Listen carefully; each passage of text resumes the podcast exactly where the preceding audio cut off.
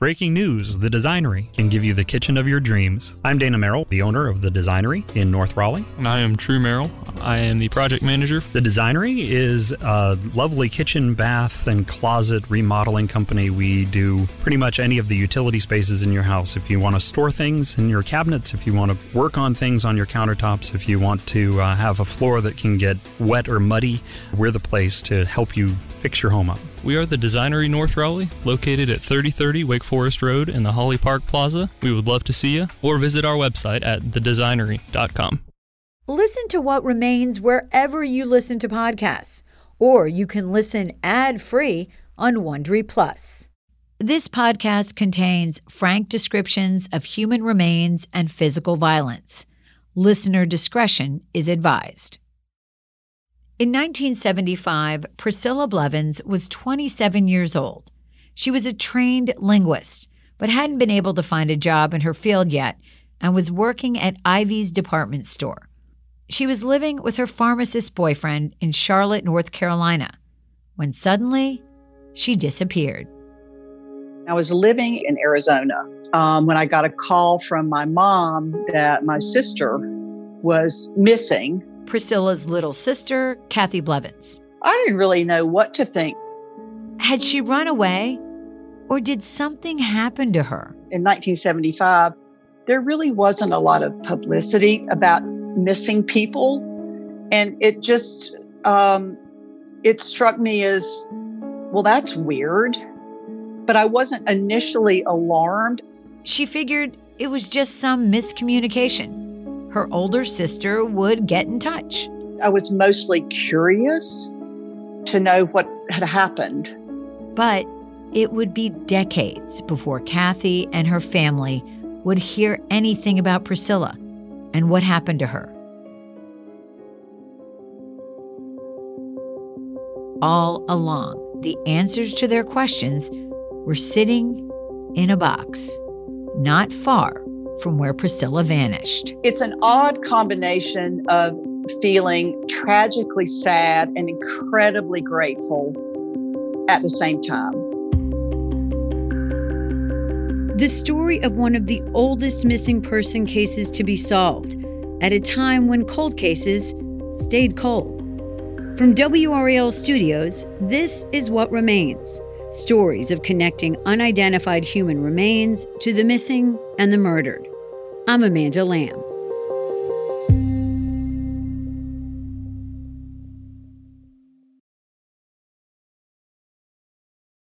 Save big on brunch for mom, all in the Kroger app. Get half gallons of delicious Kroger milk for 129 each, then get flavorful Tyson natural boneless chicken breasts for 249 a pound, all with your card and a digital coupon. Shop these deals at your local Kroger today or tap the screen now to download the Kroger app to save big today. Kroger, fresh for everyone. Prices and product availability subject to change. Restrictions apply. See site for details.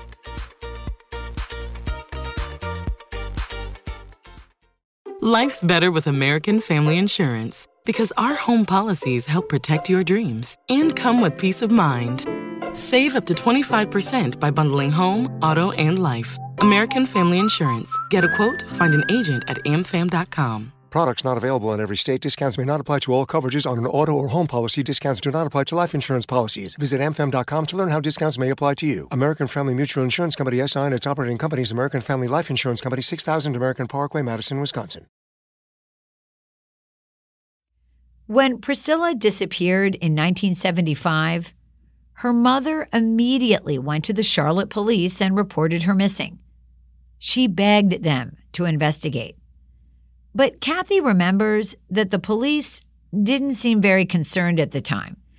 They just pretty much patted Kathy's mother on the back and dismissed her, saying Priscilla had probably just run off. I have the impression that the police were kind of like, eh, she'll turn up or she's unhappy with her living situation. The police uh, didn't express a great deal of interest, in my opinion.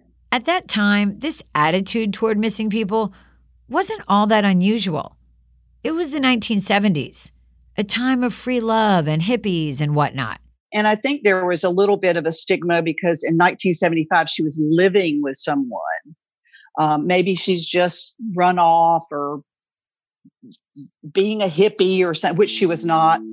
There aren't a lot of photos of Priscilla from that time. Photos were taken less frequently back then. But the one most widely circulated definitely does not make you think of Priscilla as a hippie. The photo has been retouched with paint. Priscilla is wearing a starched white button down shirt with a pointed collar. It's buttoned all the way up to the neck. Her brunette hair is styled in what you might call a bouffant back in the day. It's thick, blown out, and curls upwards at her shoulders. She has a tentative smile, like the kind prompted by a photographer. Priscilla was a talented artist who also had a gift for languages. When she graduated from Wake Forest, she'd studied three or four languages French, German, Greek, and Latin. And she was excited to add another one to her repertoire when she set off to Bogota, Colombia, where she taught English and perfected her Spanish. She was smart and artistic and knew where she was going, and I so admired her for that. But Priscilla's family believed she may have been a victim of abuse in her own home.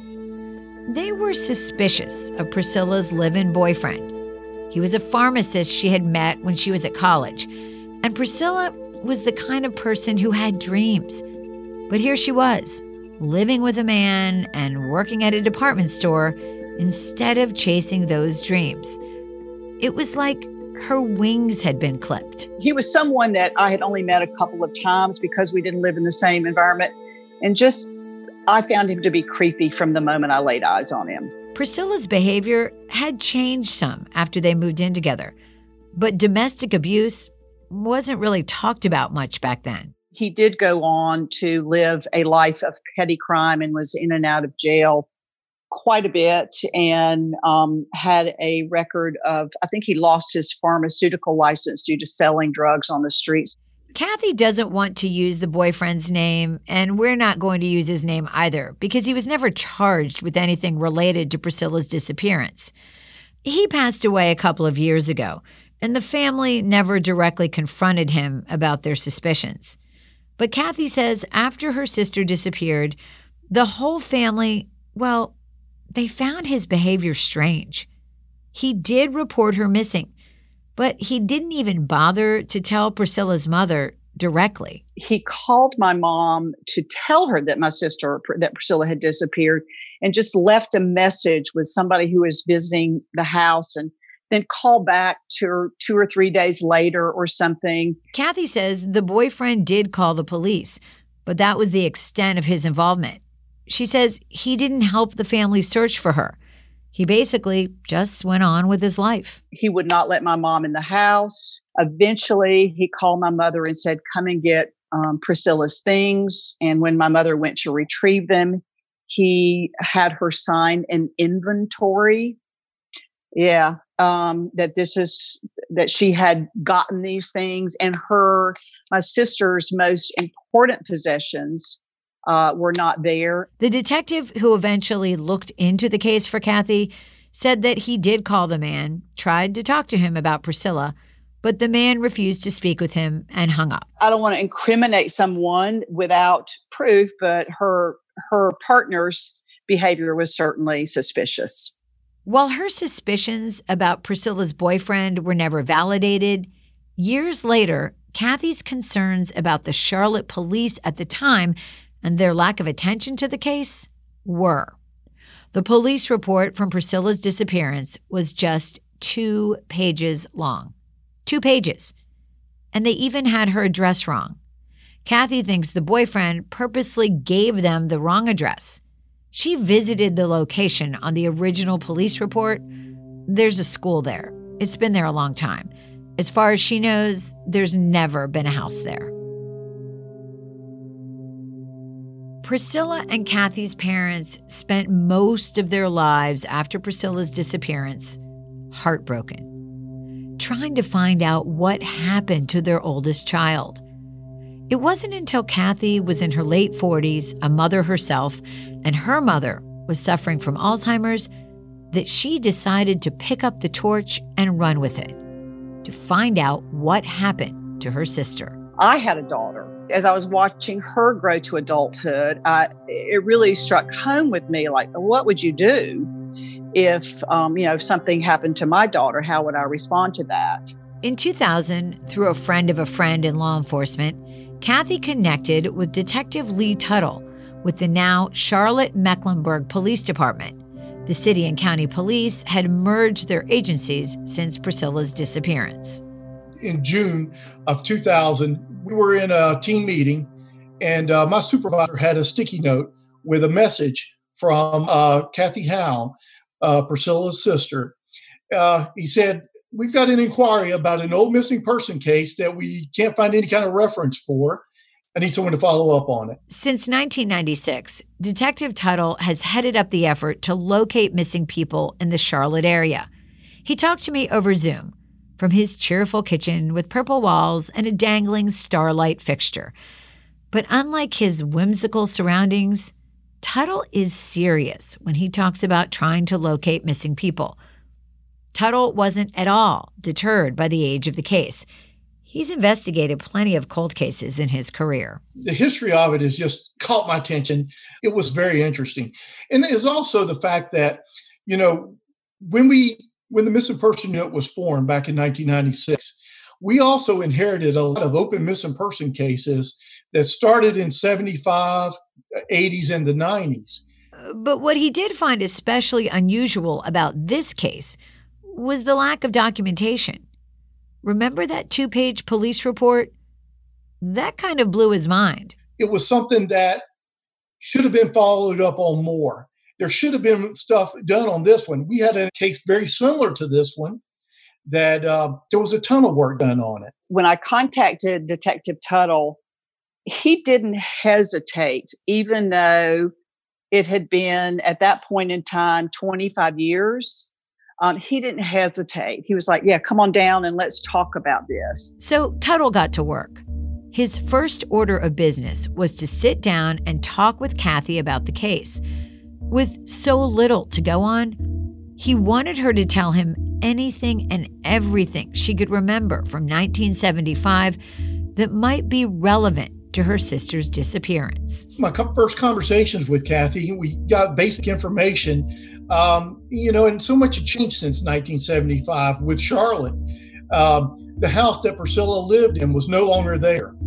Um, the Ivey's department store that she worked at, um, it was no longer there. But even as he went through these routine motions, Tuttle, who has worked with so many families of missing people, was very aware that he was doing more than just gathering facts from Kathy.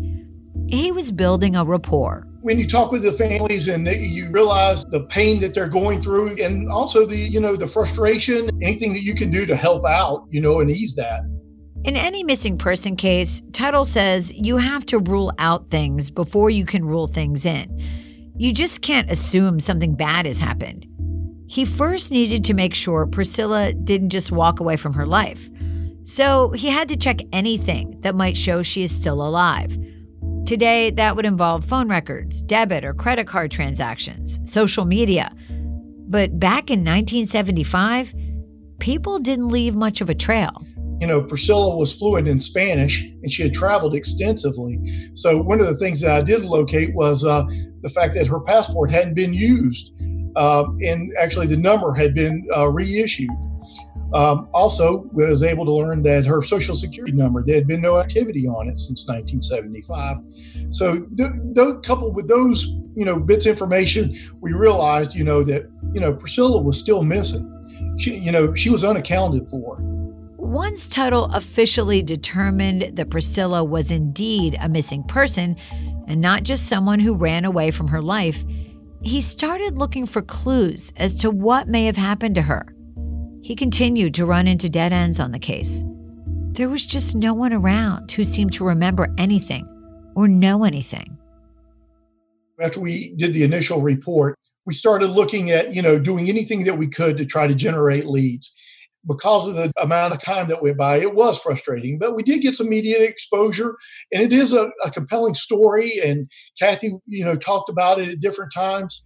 Kathy and Detective Tuttle kept in touch. After an initial burst of hope on both of their parts, it seemed like the cold case was getting even colder. But of course, by that time, there was very little that could be could be found. Then, in 2009, Tuttle had a light bulb moment. More after the break. More great news for Cary commuters. With the new Go Cary app, you can track your bus live on the interactive map feature. Stay informed with the latest news and service updates right at your fingertips. Save your favorite locations and routes for quick and easy access, making your daily commute a breeze. Plus, with the Go Cary app, you can easily connect to gocary.org for even more resources and information. Best of all, the Go Cary app is absolutely free to download on the Apple and Google Play stores. Go Cary, where getting there is just a tap away. At WakeMed MyCare 365, we deliver convenience others only talk about. Every day of the year. Primary care and urgent care under one roof. Multiple locations, virtual visits, walk in or schedule an appointment online. From annual physicals and routine care to sinus infection, strep, or the flu, we couldn't be more convenient. Learn more about our kind of care and our kind of convenience at wakemed.org. In 2009, Detective Lee Tuttle was at a training seminar. And we learned about the National DNA Missing Persons Database. Police departments were asked to uh, uh, collect family reference samples uh, for missing person cases. Tuttle learned that these family reference DNA samples could then be compared to the DNA of unidentified remains across the country. Of course, the database was only as good as the data it contained, which meant there needed to be buy in from law enforcement and medical examiners to contribute samples for comparison. The more the better. The platform is referred to as CODIS. It's run by the FBI and it stands for the Combined DNA Index System. And most importantly, uh, medical examiners' offices across the country were getting DNA samples from their remains, unidentified remains cases. So those were being put into the uh, the database as well. So this was a, a new tool for us, especially for our cold cases. But you really didn't have any way of connecting cases that were, you know, could be scattered throughout the country. Tuttle thought, why not try this? He asked Kathy to give him a DNA sample that they could enter into the database to try and see if there was a match. When DNA technology became part of the forensic toolbox, he called me and he said, I want to get your, your DNA. Um, for this database and he explained how the database worked and how it was in a constant um, cycle. In other words, new samples were being put into the database from all over the country all the time. The more samples there were, the higher the probability that Kathy's DNA might be a familial match for someone's unidentified remains. She readily agreed. But my DNA sat there for a couple of years. Then in 2012, the Office of the North Carolina Medical Examiner which was in Chapel Hill at the time, put some new samples from their stored skeletal remains into the DNA database. Chapel Hill still had the remains from a case, a homicide case that was found in Haywood County, North Carolina. Remains were found on the side of the road in 1985, and they still had those remains up there. Ten years after Priscilla's disappearance, a road crew found the skeletal remains of a woman six miles south of the Tennessee border in western North Carolina. She was on the side of Interstate 40. Her arms were crossed on her chest, like she was praying. A gentleman in the road crew just happened to see something that looked suspicious, and so he called authorities and they came in to uh, investigate. The woman had no identification, and there weren't any clues around her body.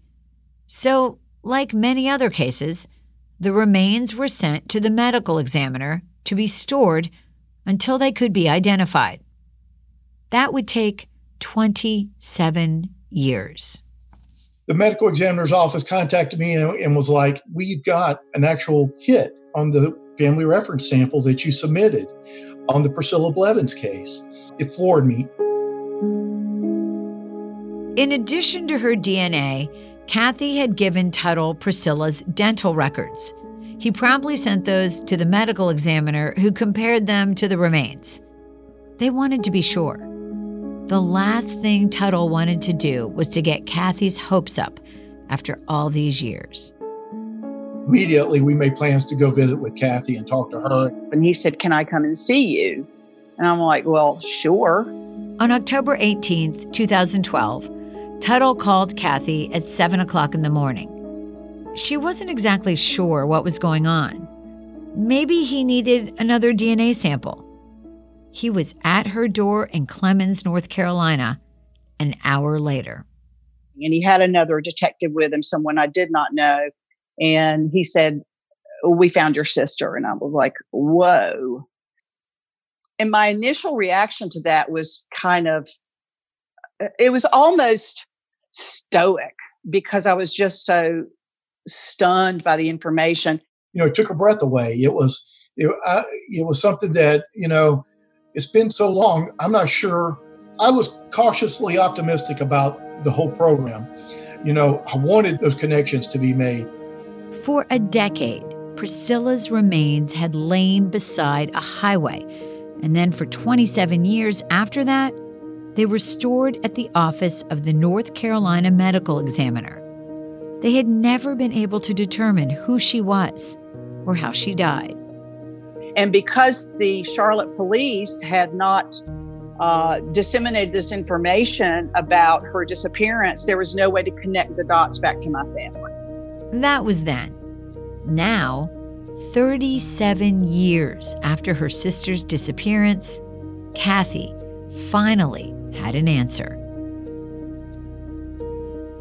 A few weeks later, she organized a service at Wait Chapel on the campus of Wake Forest University, the place that had nurtured Priscilla's love for languages.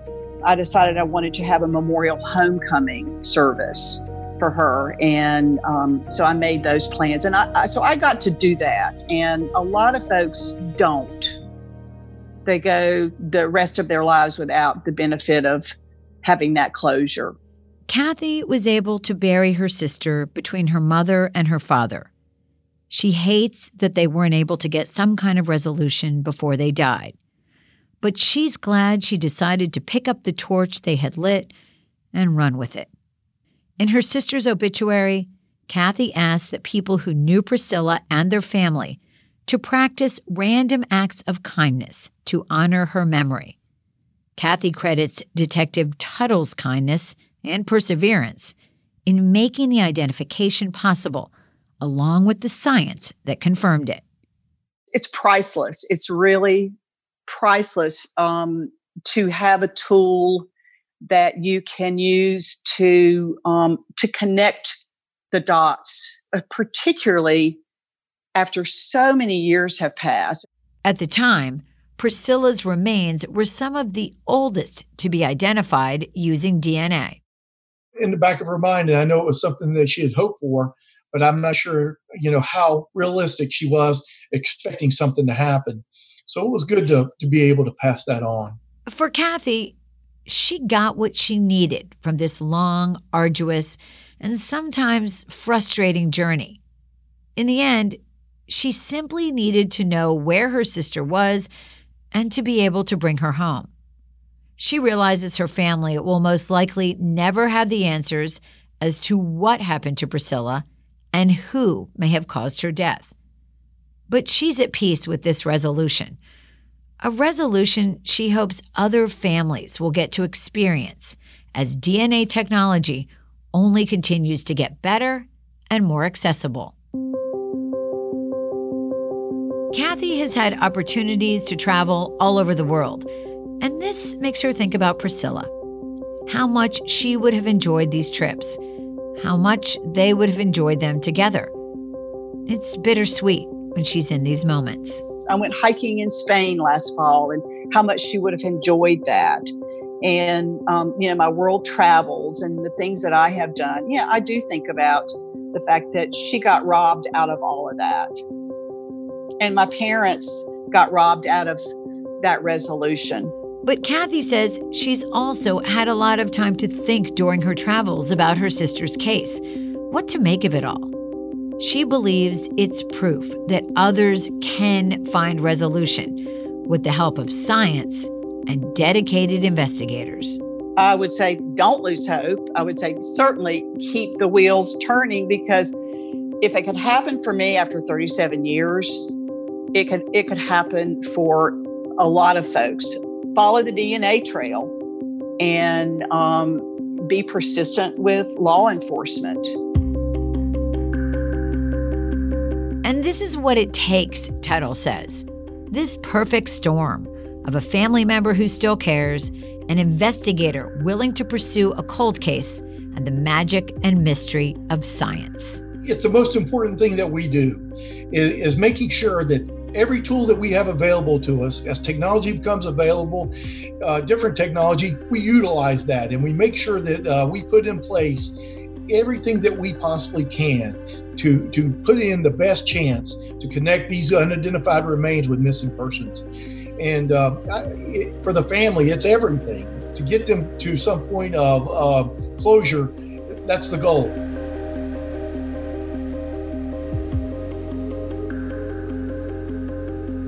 What I've learned as a journalist in putting this podcast together is that this sweet spot, this perfect storm where technology and human grit meet, it is possible to replicate. And it's happening. The tiniest amounts of DNA, even degraded DNA, can now be tested with a high level of success. This technology and the skill level of forensic genealogists just keep getting better and have created a real possibility of clearing decades of cold cases.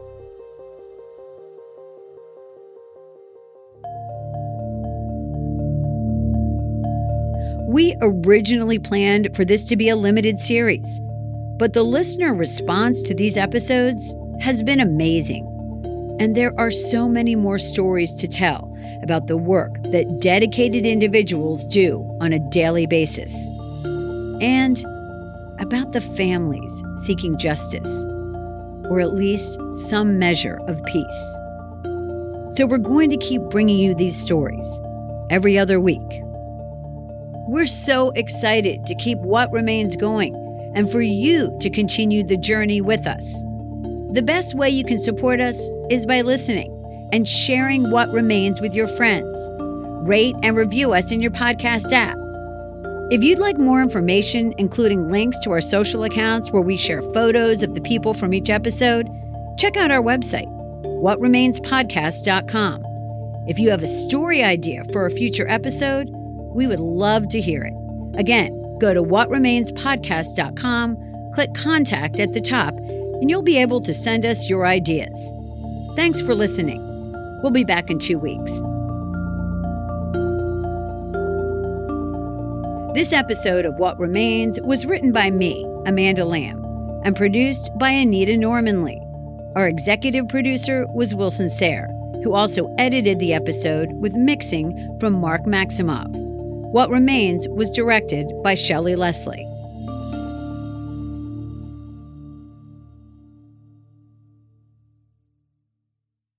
Listen to What Remains wherever you listen to podcasts or you can listen ad-free on Wondery Plus. Save big on brunch for mom, all in the Kroger app. Get half gallons of delicious Kroger milk for 129 each, then get flavorful Tyson natural boneless chicken breasts for 249 a pound, all with your card and a digital coupon.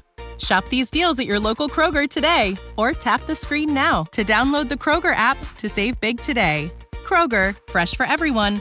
Prices and product availability subject to change. Restrictions apply. See site for details.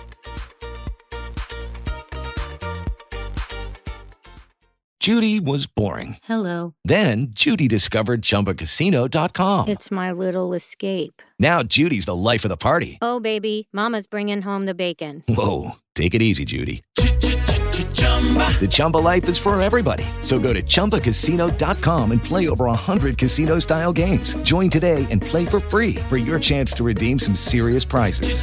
chumba ChumbaCasino.com. No purchase necessary. Void where prohibited by law. 18 plus terms and conditions apply. See website for details.